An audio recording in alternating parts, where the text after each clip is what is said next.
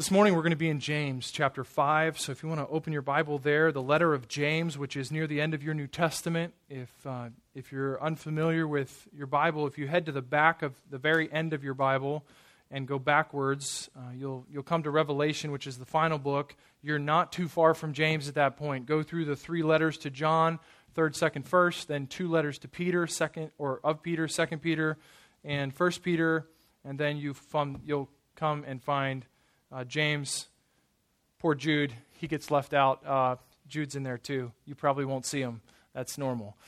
James, the letter of James is right after Hebrews and right before 1 Peter.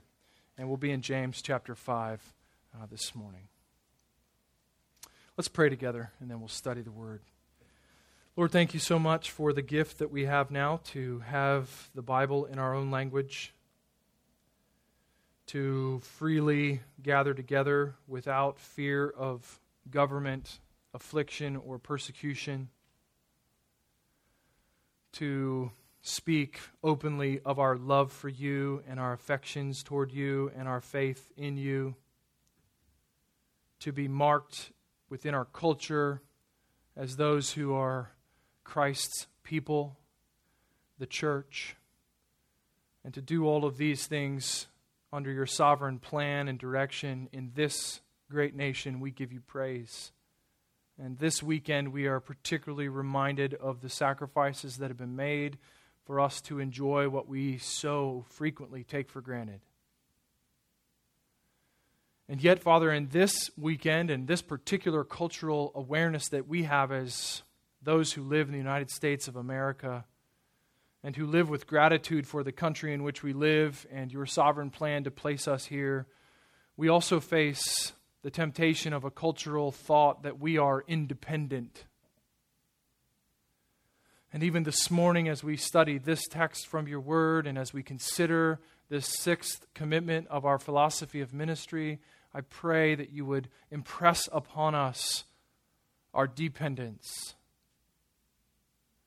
that you would rescue us from independence, that you would renew our minds from personal independence. And while we revel in an independent state where freedom reigns, may we revel in the gospel that has brought us into a dependent relationship with you where freedom is found in Christ for us. Use this time for your glory and our good, we ask, in the name of Christ and in the power of your Spirit, we ask these things. Amen. Having lived much of my adult life and first part of my married life in Los Angeles, in Burbank in particular, I am mindful of the blessing that it is to live now in a city that is devoid, for the most part, of traffic. In fact, one of the most humorous parts of my daily routine is getting in my car in the morning, turning my car on with the talk radio station that might be on, and hearing the every 10-minute traffic report.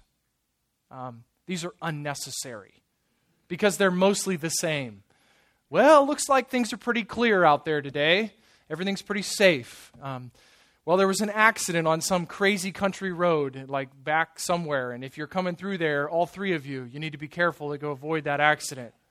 There really is just not the same scene as when we lived in L.A. and assumed that 10 miles would take us 40 minutes.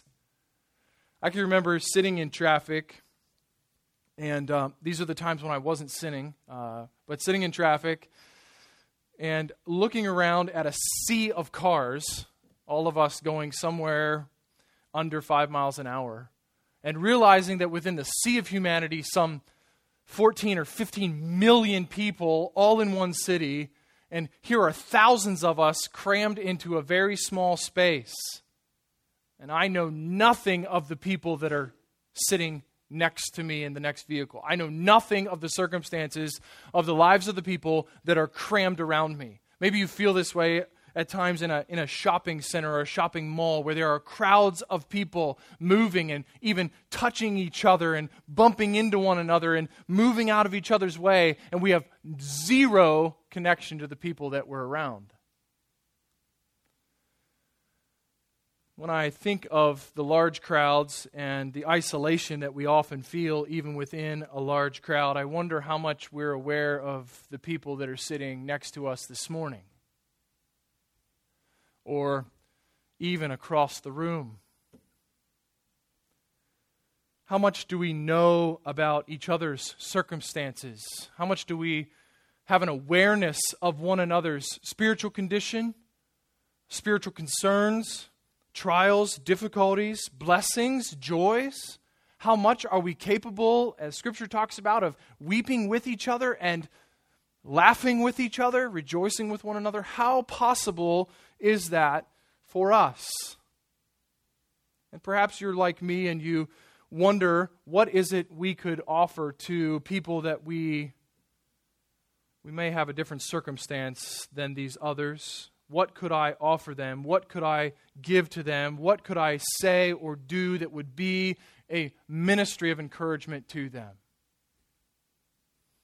And thankfully, just like every other part of our 10 ministry commitments that make up our philosophy of ministry, this sixth commitment comes with clear markings from God's Word. We do not have to wonder whether or not we as believers, as Christians, gathered together in this church, if in fact we're in Christ, we don't have to wonder, how can I be an influence, an encouragement, a blessing to the people around me? Now, it doesn't mean it's easy to engage with someone and ask them how they're doing, or perhaps share with them how you're doing and what it is that is on your heart and in your life. But it does mean that God's Word does dictate for us, does outline for us what it means to serve one another through prayer. Psalm 119, 105 is true again this morning as much as it was yesterday. Your word is a lamp to my feet and a light to my path. It's been true of every one of these ministry commitments where God clarifies our path as a church. We don't self-identify. We don't self-define our church family. We don't have a self-initiated strategy. We have God's Word for us. It's a gift to us. It's the mind of God in our hands. And our desire as a church family and as shepherds and leaders is to think God's thoughts after Him. So this morning, let's consider together the sixth commitment to dependent, expectant prayer. And my brother Jared has served us by putting this on the front of the bulletin. It says this: prayer is the lifeblood of the church. Every aspect of ministry must be saturated with humble surrender and confident intercession. Whether secret or public, whether personal or corporate, prayer must be the hallmark of the local church. Now, with that statement of fact on our bulletin at least, and on our website, and our stating our commitment to dependent, expectant prayer, we're left with the question of why. Why must we be, why are we, if we are, committed to prayer? Why are we committed to dependent, expectant prayer? Why are those two adjectives used to define prayer within our local assembly? Why? What are the reasons that prayer is such an essential component of our life together as a church family? That's what brings us to James chapter 5. And that's where we'll find our starting place, at least, for answering the question of why it is that we as God's people individually, and we as a body of believers, as an assembly of believers, must be committed to prayer. Talking to God through prayer. Now, we're parachuting into James, and we're coming actually to the conclusion of James, chapter 5, verse 13, down through verse 18. And in doing that, we have the danger of having no idea where we are in this letter. This is actually a letter from a real person named James. He was the half-brother of Jesus, from our best research and understanding. He writes to the church of Jerusalem that has been scattered throughout the known world at the time because of persecution under the Roman Empire. Nero has unleashed his wrath against Christians. They become his favorite scapegoat. and the church is scattered for their lives. And Pastor James, the leader of the church, as we find out in Acts chapter 15 in the Jerusalem Council, James, who has taken the leadership of this first church of Jerusalem, writes this letter to these families, no doubt scattered and gathered in little pockets around the known world. So you can imagine the kind of people who were reading this for the first time.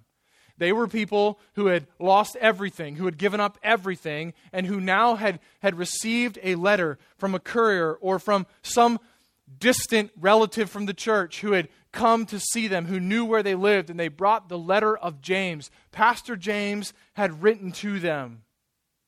What a blessing this would have been. And that's why I believe this letter comes off when we read it as a whole. And if you're a student of James and you've read this, student of the Bible, and you've read this, you realize that it's in relationship to or comparison to Paul. This is kind of disjointed. There's subject, then subject, then subject, then subject, and not a lot of unity between the subjects. That's because James is writing to his people, and I believe he's writing basically mini sermons in this letter. Repeated topics like the tongue, like wisdom, like the sovereignty of God in planning, like fighting and quarreling with each other within the church. All of these things are talked about, and James is dealing with a group of people who are tried, who are tempted, and who are seeking leadership and desperate for the leadership of their local church, which is no longer gathering together as it once did. So they received this letter, and here is the conclusion of the letter. Here's the last words from James, beginning in verse number 13. Let's read them together. Is anyone among you suffering? Let him pray. Is anyone cheerful? Let him sing praise. Is anyone among you sick? Let him call for the elders of the church and let them pray over him, anointing him with oil in the name of the Lord. And the prayer of faith will save the one who is sick, and the Lord will raise him up. And if he has committed sins, he will be forgiven. Therefore, confess your sins to one another and pray for one another, that you may be healed. The prayer of a righteous person has great power as it is working. Elijah was a man with a nature like ours. And he prayed fervently that it might not rain, and for 3 years and 6 months it did not rain on the earth. Then he prayed again, and heaven gave rain, and the earth bore its fruit. And then these closing words, my brothers, if anyone among you wanders from the truth and someone brings him back, let him know that whoever brings back a sinner from his wandering will save his soul from death and will cover a multitude of sins. This morning we're going to consider this one primary thought together. The health of our prayer life is directly connected to our awareness of our position and its power. The health of our prayer life and our prayer life, so both individually and corporately, the health of our prayer life is directly connected to our awareness of, one, our position, and two, its power, or God's power through it. The health of our prayer life is directly connected to our awareness of our position and its power. If we knew our position and we knew the power of prayer, we would agree with one of my favorite pastors of a long time ago, Andrew Bonar, Scottish pastor, when he said, "Oh, brother, pray. In spite of Satan, pray. Spend hours in prayer. Rather neglect friends than not pray. Rather fast and lose breakfast, dinner, tea, and supper, and sleep too, than not pray. And we must not talk about prayer. We must pray in right earnest." What we find in James chapter 5, verses 13 down through verse 18 are just two simple truths that drive us to prayer. Number one, prayer is positional. Number two, prayer is powerful. Prayer is positional, and prayer is powerful. Let's begin with this first prayer-inducing truth that drives home the reality that the health of our prayer life is directly connected to our awareness of our position, if in fact we're in Christ, and prayer's power for us through God's work. Prayer is positional. Verse number 13 reads, "Is anyone among you suffering? Let him pray." And we have this formula, this stacking up of phrases from James. "Is anyone cheerful? Let him sing. Is anyone among you sick? Let him call."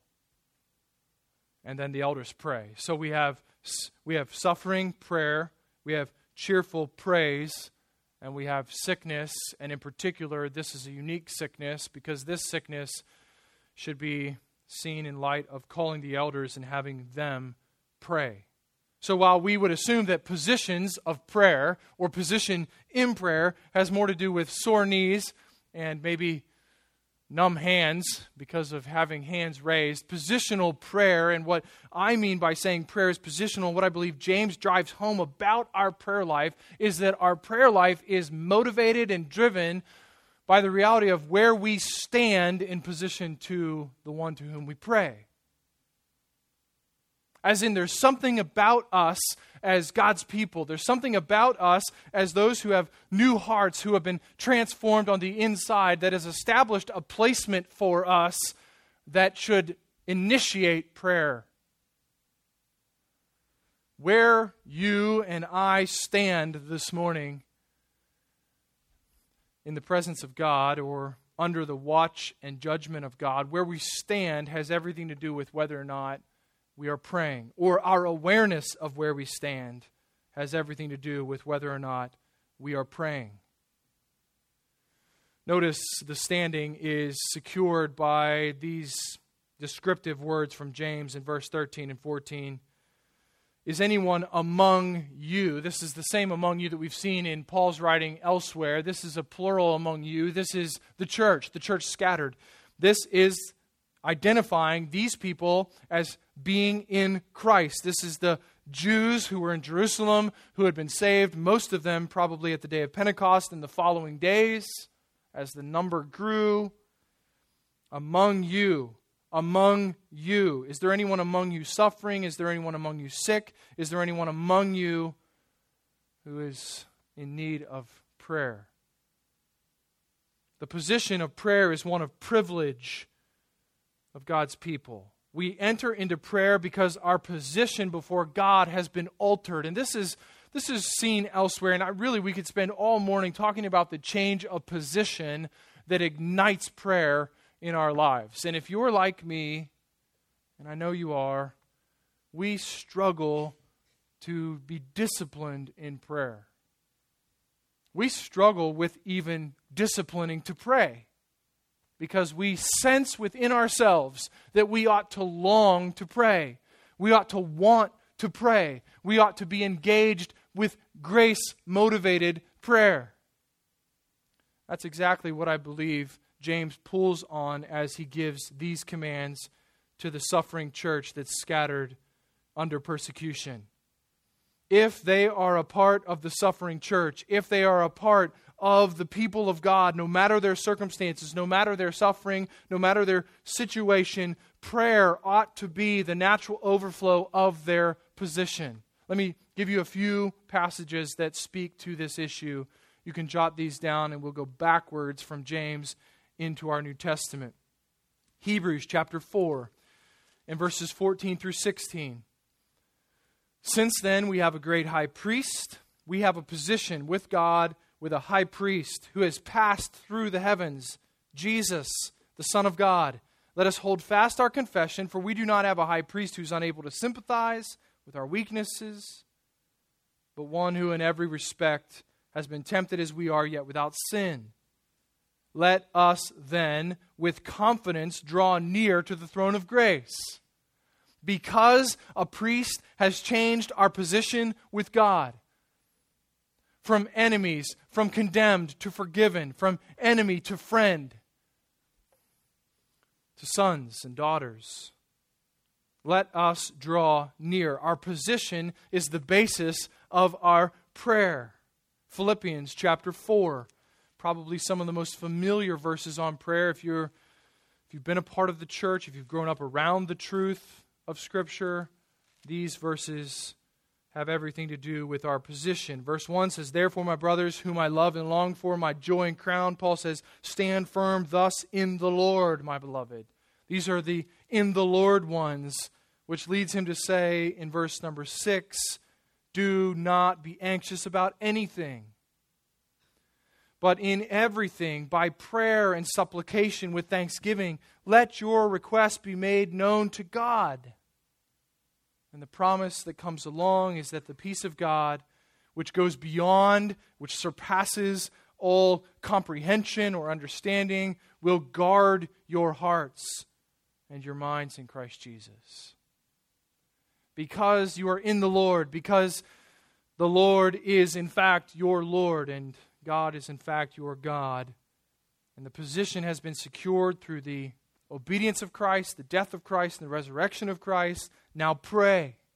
You have a position that offers you the privilege of prayer.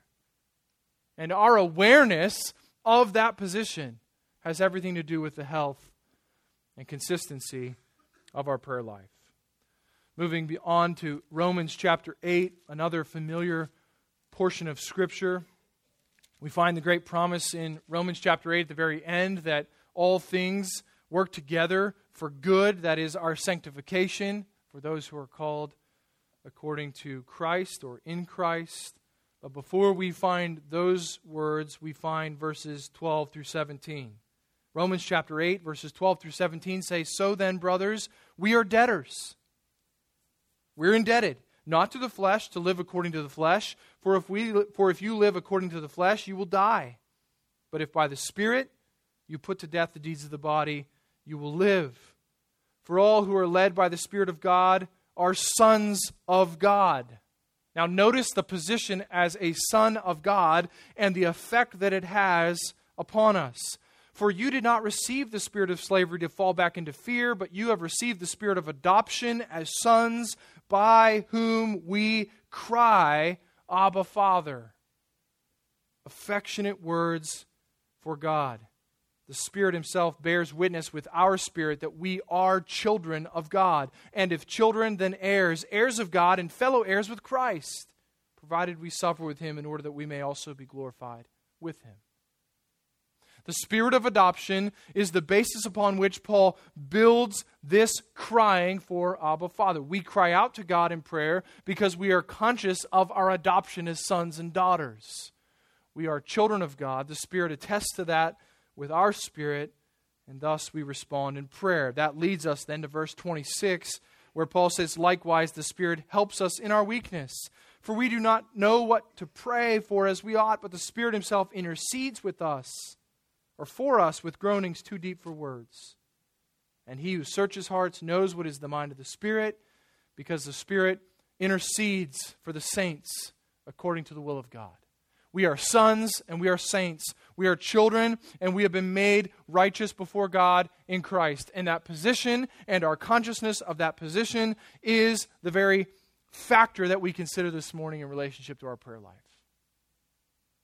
Prayer is the privileged breath of dependence from those who have been made right with God. We do not pray to earn God's attention or to try to yell at him long enough for him to hear us. We pray as those whom he hears because our position has been changed. We have a high priest who has made us right. We have a Savior who has made us right. We have a Son who has made us sons. Therefore we pray. In Matthew chapter 6, same Sermon on the Mount that we read from in Matthew 7 a few moments ago, in our reading, Matthew chapter 6, where we find what is commonly called the Lord's Prayer, probably better understood as the disciples' prayer, because the Lord is the one telling other people to pray this way. We find these words before we get to the Lord's Prayer. "And when you pray, you must not be like the hypocrites." Why? "For they love to stand and pray in the synagogues and at street corners, so that," here's their purpose, "that they may be seen by others. Truly I say to you, they've received their reward."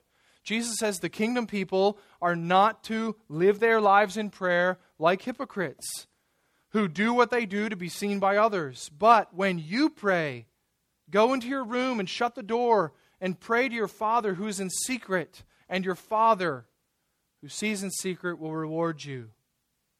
And when you pray, do not heap up empty phrases as the Gentiles do, for they think that they will be heard for their many words. This is not our pattern as kingdom citizens. Do not be like them, for your Father knows what you need before you ask Him. Take note that He is your Father if in fact you are coming to Him in Christ. And that position has everything to do with James' call to the scattered church to be praying. Pray. Pray, brothers. Pray, sisters. Because prayer is the privileged access of the saints. It's the privileged place and activity of those who have been made right by another one. Another's righteousness has been placed in our account. Another's blood has covered our sin. Another's resurrection has provided for us life eternal to know the Father and His Son, Jesus Christ, John 17:3. So pray. The health of our prayer life is directly connected to this awareness of our position. James commands prayer because those among you are those who have been set in a new place. Our position makes prayer the natural overflow of our hearts. There's nowhere and no one else to whom we can turn. So we pray. Scott Booker and I were talking about this week, about our prayer lives and commiserating in our struggle to pray. And we were talking about how much we actively pursue prayer when we're most cognizant of our need. There are times in our lives when prayer is so natural and so simple to us, because we recognize in those moments that we are completely in need of God working on our behalf and in our circumstance. It's in those moments that our position becomes a treasure to us, because we have access to the Father and we live in that access, we talk in that access, we come boldly in that access, not because of our own righteousness, but because of another's. And so our awareness of that position and our delight in that position has everything to do with the health, the consistency, and the depth of our prayer lives.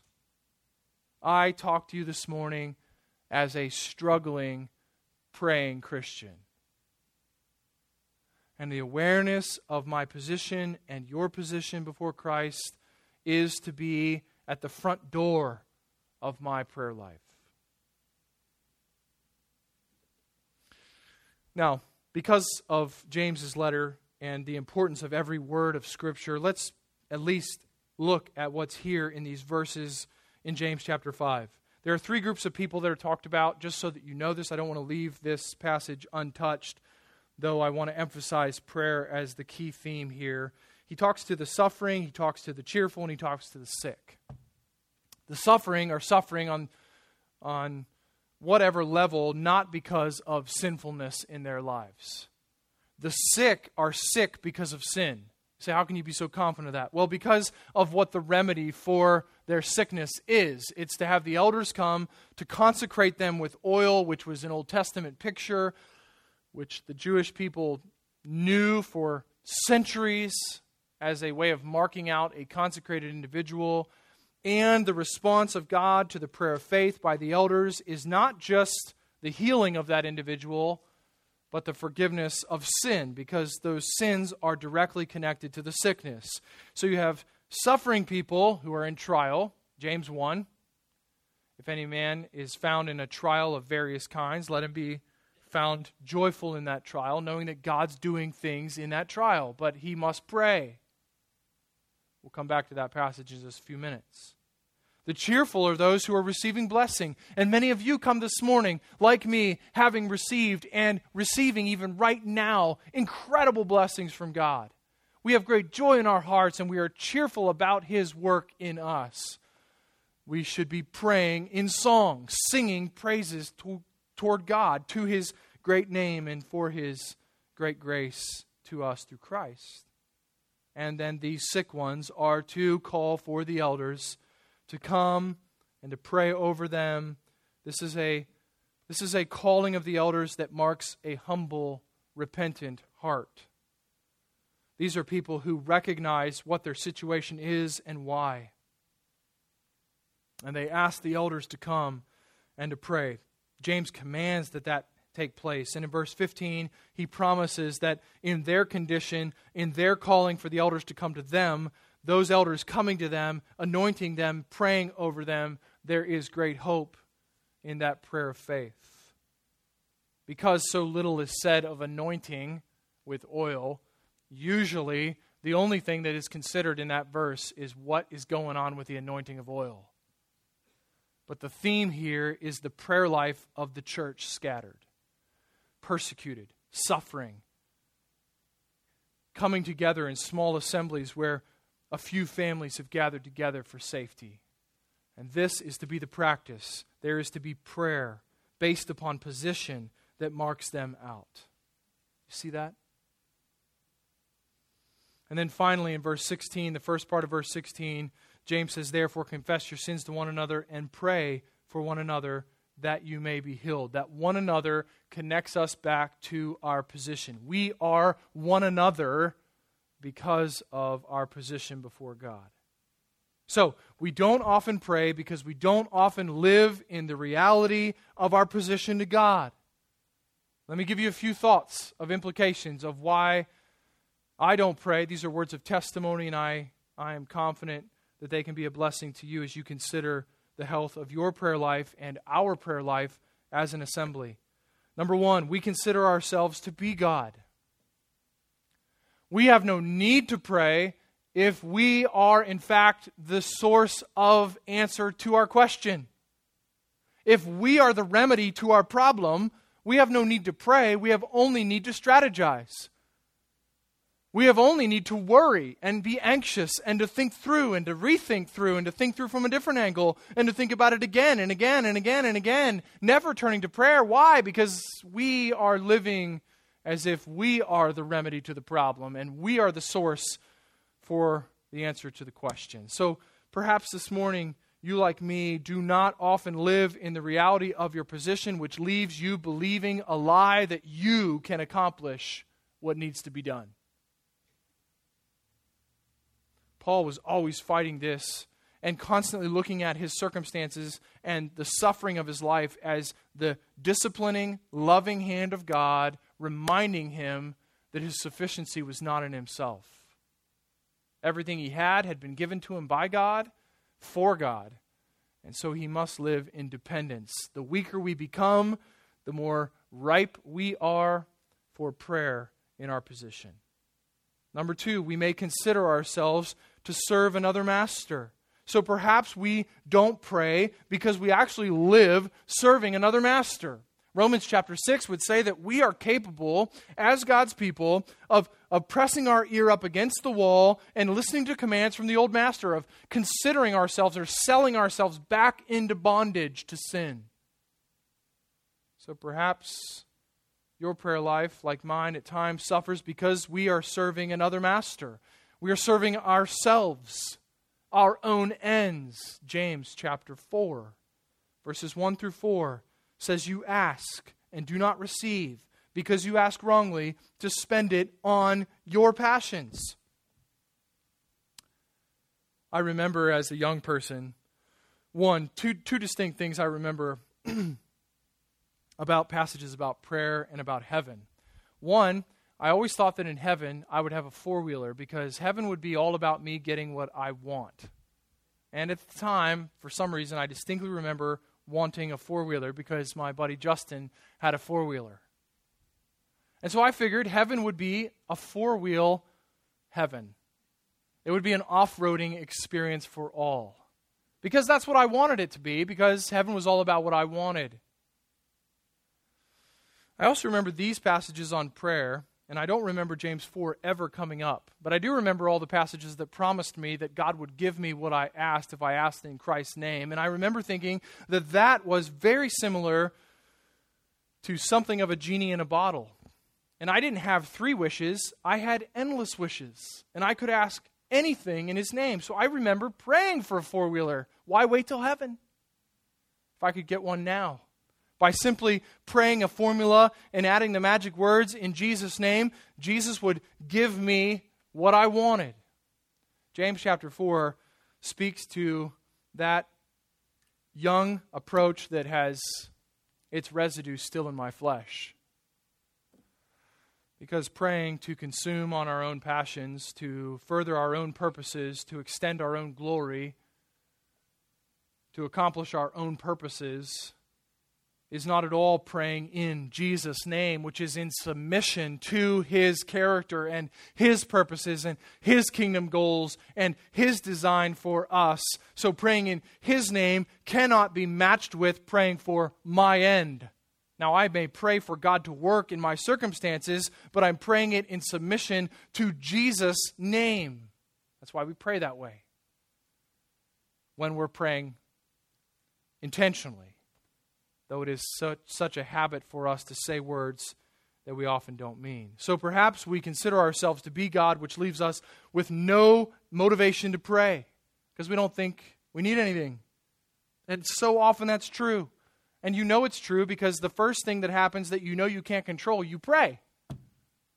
Though you haven't prayed, and I haven't prayed about that circumstance up until that point. Secondly, we may struggle to pray because we consider ourselves as servants to another master. We pray for our own ends, for our own purposes. Number three, we may struggle to pray because we consider our entrance to God to be based upon performance. So perhaps you're paralyzed in prayer because you consider God's hearing of your prayer to be based upon your performance. Why should I pray? I haven't been good enough to go to God in prayer. Brothers and sisters, remember, none of us have ever been good enough to ever be in his presence. There was never a point at which you were good enough to be in his presence. Only his Son is good enough to be in his presence. And by his grace, according to his mysterious eternal plan, his Son has covered us and made us sons and daughters. So we come to the Father always through someone else's righteousness, not our own. Always foreign. Always an outside righteousness that's the basis of God hearing us. So if you are in Christ, come to the throne of grace. Be reminded of 1 John 1:9, which is written to us as God's people. If we are confessing our sin, he is faithful to forgive our sins, to restore familial relationship with us, to be the Father that we have no breach because of our sin. There is always an open door for us through Christ. Your performance is not to be the basis of whether or not you're praying. The performance of Christ is the basis which swings the door open, which rips it off its hinges and throws the door away. It's open. Hebrews 4:14-16. Whatever the case, I'm confident that the health of our prayer life as a church family and as individual Christians is directly connected to our awareness of our position. And secondly, our awareness of its power. So, second truth that induces prayer, prayer-inducing truth number two, prayer is powerful. It's positional, it's for us in Christ, and it's powerful.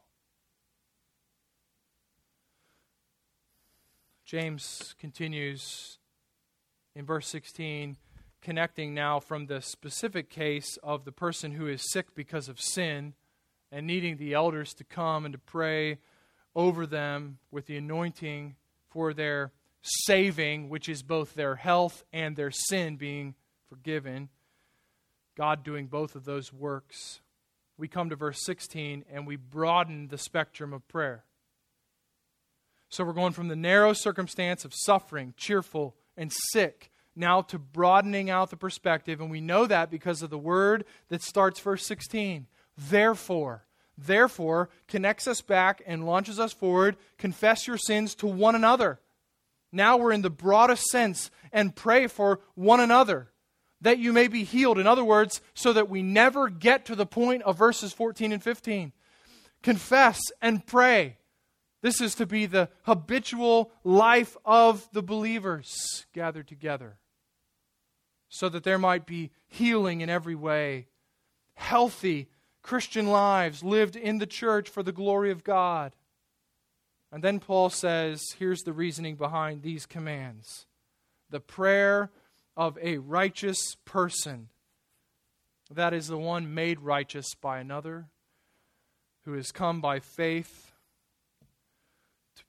belief in Christ and following Christ as a disciple. The prayer of a righteous person has great power as it's working. Prayer is positional. The righteous person is the one praying, and prayer is powerful. Because prayer is God's means to accomplishing His ends, we can be confident that God is at work through prayer. God already knows what we need, and yet He delights in using prayer as the means through which He accomplishes His purposes. How He does that is a mystery. What if I don't pray? Will He still accomplish His purposes? Not as He would have, and not with you receiving the blessing of knowing that in prayer God has worked through you. You have been a part of what He's accomplishing. What a gift. I heard of several answers to prayer in the last 3 days from you texting me or emailing, and direct answers to prayer. What a joy to pray and see God work through prayer, because it is powerful as it's working. This is a truth statement. The prayer of a righteous person has great power as it's working. That statement demands belief. It's really simple. It's just whether or not we believe that statement. Do we believe our position is secure in Christ? Do we believe that there is great power through prayer as God's hand works through the prayers of His people? This powerful activity called prayer is activated in its power when utilized by righteous people coming before God in requests for one another. How much do we pray for one another? How much do we know one another so that we can engage in praying for one another? What a gift some of you are as prayer partners. You are an indescribable blessing because you pray for us as one another. Excel still more.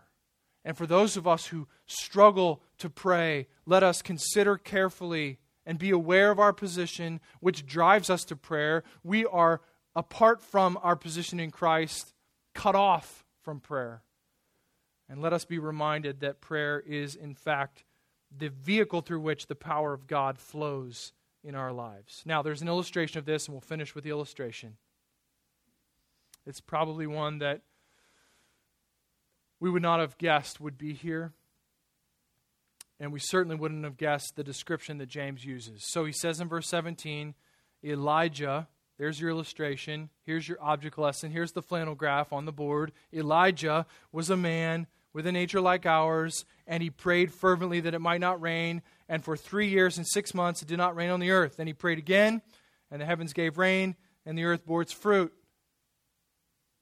If you want to read up on this circumstance, it's 1 Kings 17 and 18.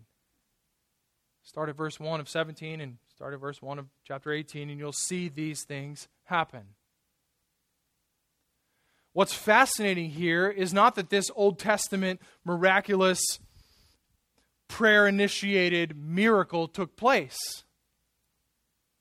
It's not that this event happened. It's the description that's used about Elijah. That's what's fascinating about this, because the reason James chose Elijah was not because he was the prophet. It was not because he was endowed with special power from God to be a spokesman for God to the nation of Israel and to the nations who would hear.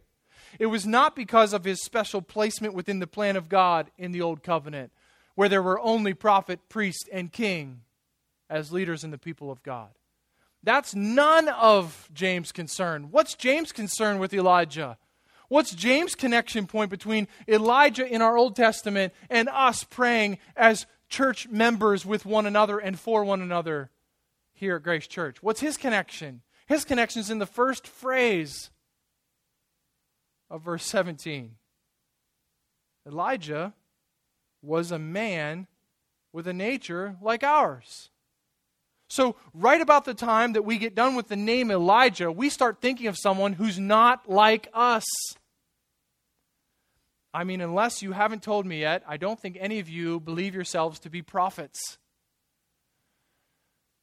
Most of you do not believe that you will do miraculous deeds and you will cause things to float that shouldn't float and strike down false prophets and call down fire from heaven. Most of you are not planning that for this week that I know of. So when we hear the name Elijah, we think thoughts like the Transfiguration, Matthew 17 on the mountain. We think thoughts like, wow, that's not me. We read Old Testament accounts that are hard for us to even believe. And we certainly don't think, there's a guy who's just like me. But that's exactly what James is driving home. Brothers and sisters, you and I and Elijah are the same. We are the same. On what level are we the same? We, like Elijah, we're born as human beings. We are devoid of power. We are devoid of a relationship to God. We are devoid of righteousness. We are sinners by birth and by choice. We are just like each other. And we serve the same powerful God who works through prayer. Why must we be committed to dependent, expectant prayer? Because prayer is the vehicle through which the power of God flows. Elijah, though he was a prophet of God, a worker of miracles in the power of God, was a sinner saved by grace through faith. He believed God and it was counted to him as righteousness, just like Abraham before him and just like you or me after him. With limited information, he believed what God told him. He longed for and looked for a covering that would ultimately provide forgiveness for sin, as God had promised. He was just like us, and God used the prayers of Elijah to accomplish what we could not fathom. And God works the same great power through righteous people praying in his church. The health of our church is dependent upon the health of our prayer life. If we are not praying, we are not breathing out our dependence upon God. Brothers and sisters, if we do the right things devoid of the power of God, it is all for naught. If we build a house apart from the power of God, we're building in vain, the psalmist would tell us. So we must pray. We must recognize the power of God through prayer. We must believe God's word when he says that he works through prayer. We must believe him. We must even pray for strengthened belief, so that we might pray. Because the health of our prayer life is directly connected to our awareness of our position and its power. Okay? Prayer is the constant battle. It's one of those universal topics that we don't want to talk about because we all recognize it's a struggle of our lives. Because we are independent, self-sustaining, self-trusting people.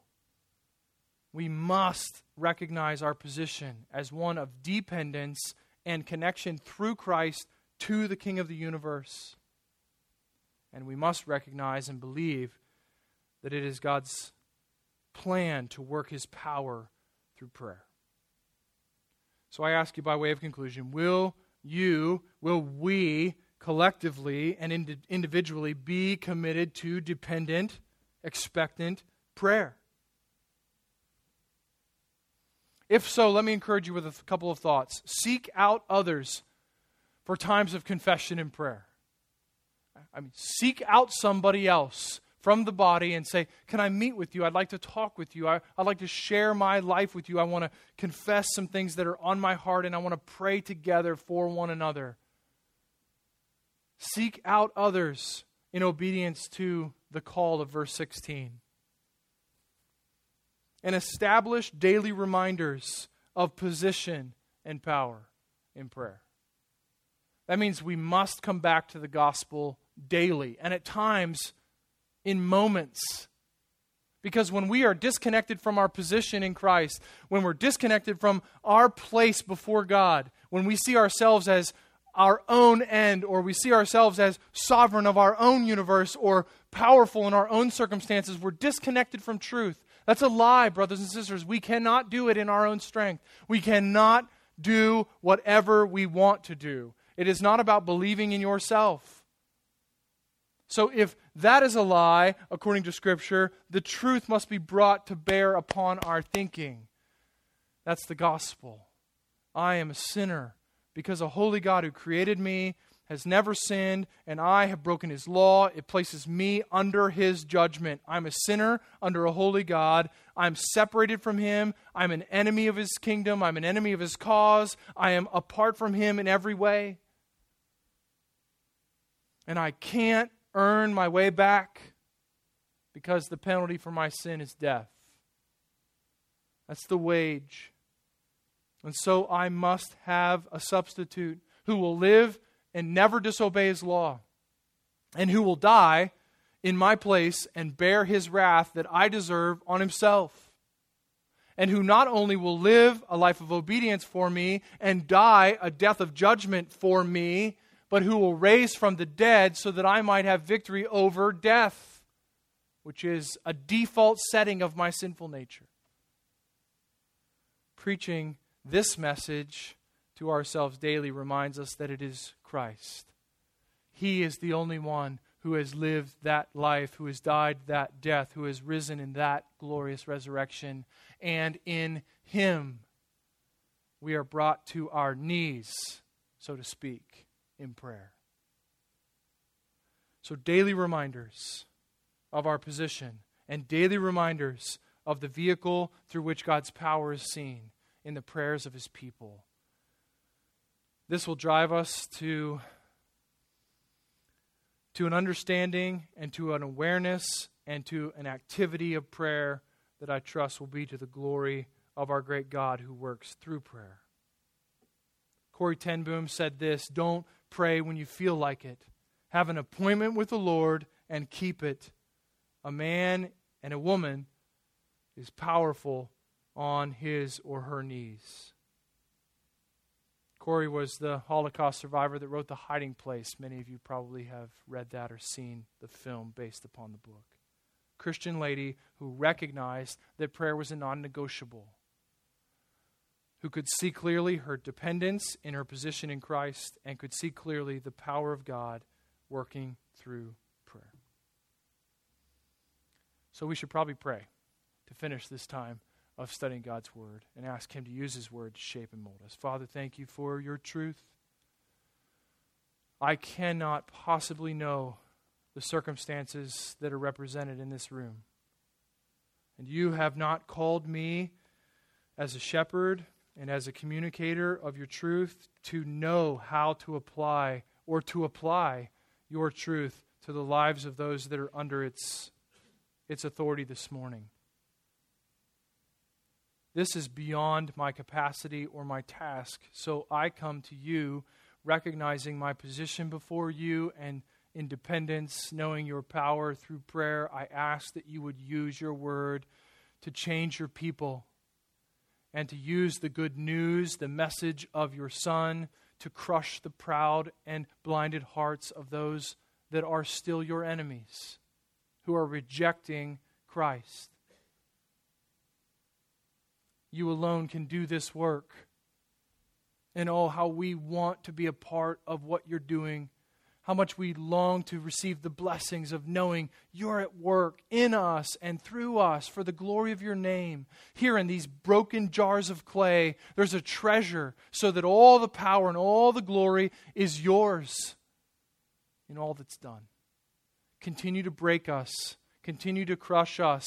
Continue to drive us back to our position under you and close to you through another's righteousness. And remind us frequently, we pray, even this week, of the power of your hand at work through prayer.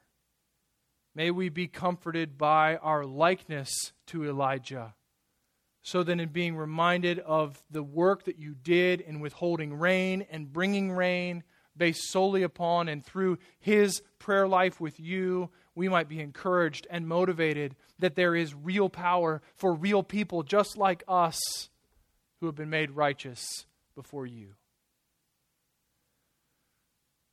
Father, make us a praying church family. Help us on the patio and before services, when we hear of concerns, to pray for one another, to stop right in our tracks and to pray for each other, to ask how to pray, to confess sin and pray, to be praying people because of our position and the power at work through prayer. All of this we ask, not for our glory and our ends, but for yours. So we pray it in submission. We pray it as Jesus prayed in the garden, not our will be done, but yours. Oh, Father, it is our gift from you and our delight to talk to you as our Father, praying to you in the name of your Son and with the aid and intercession of your Spirit. We ask these things in your name. Amen.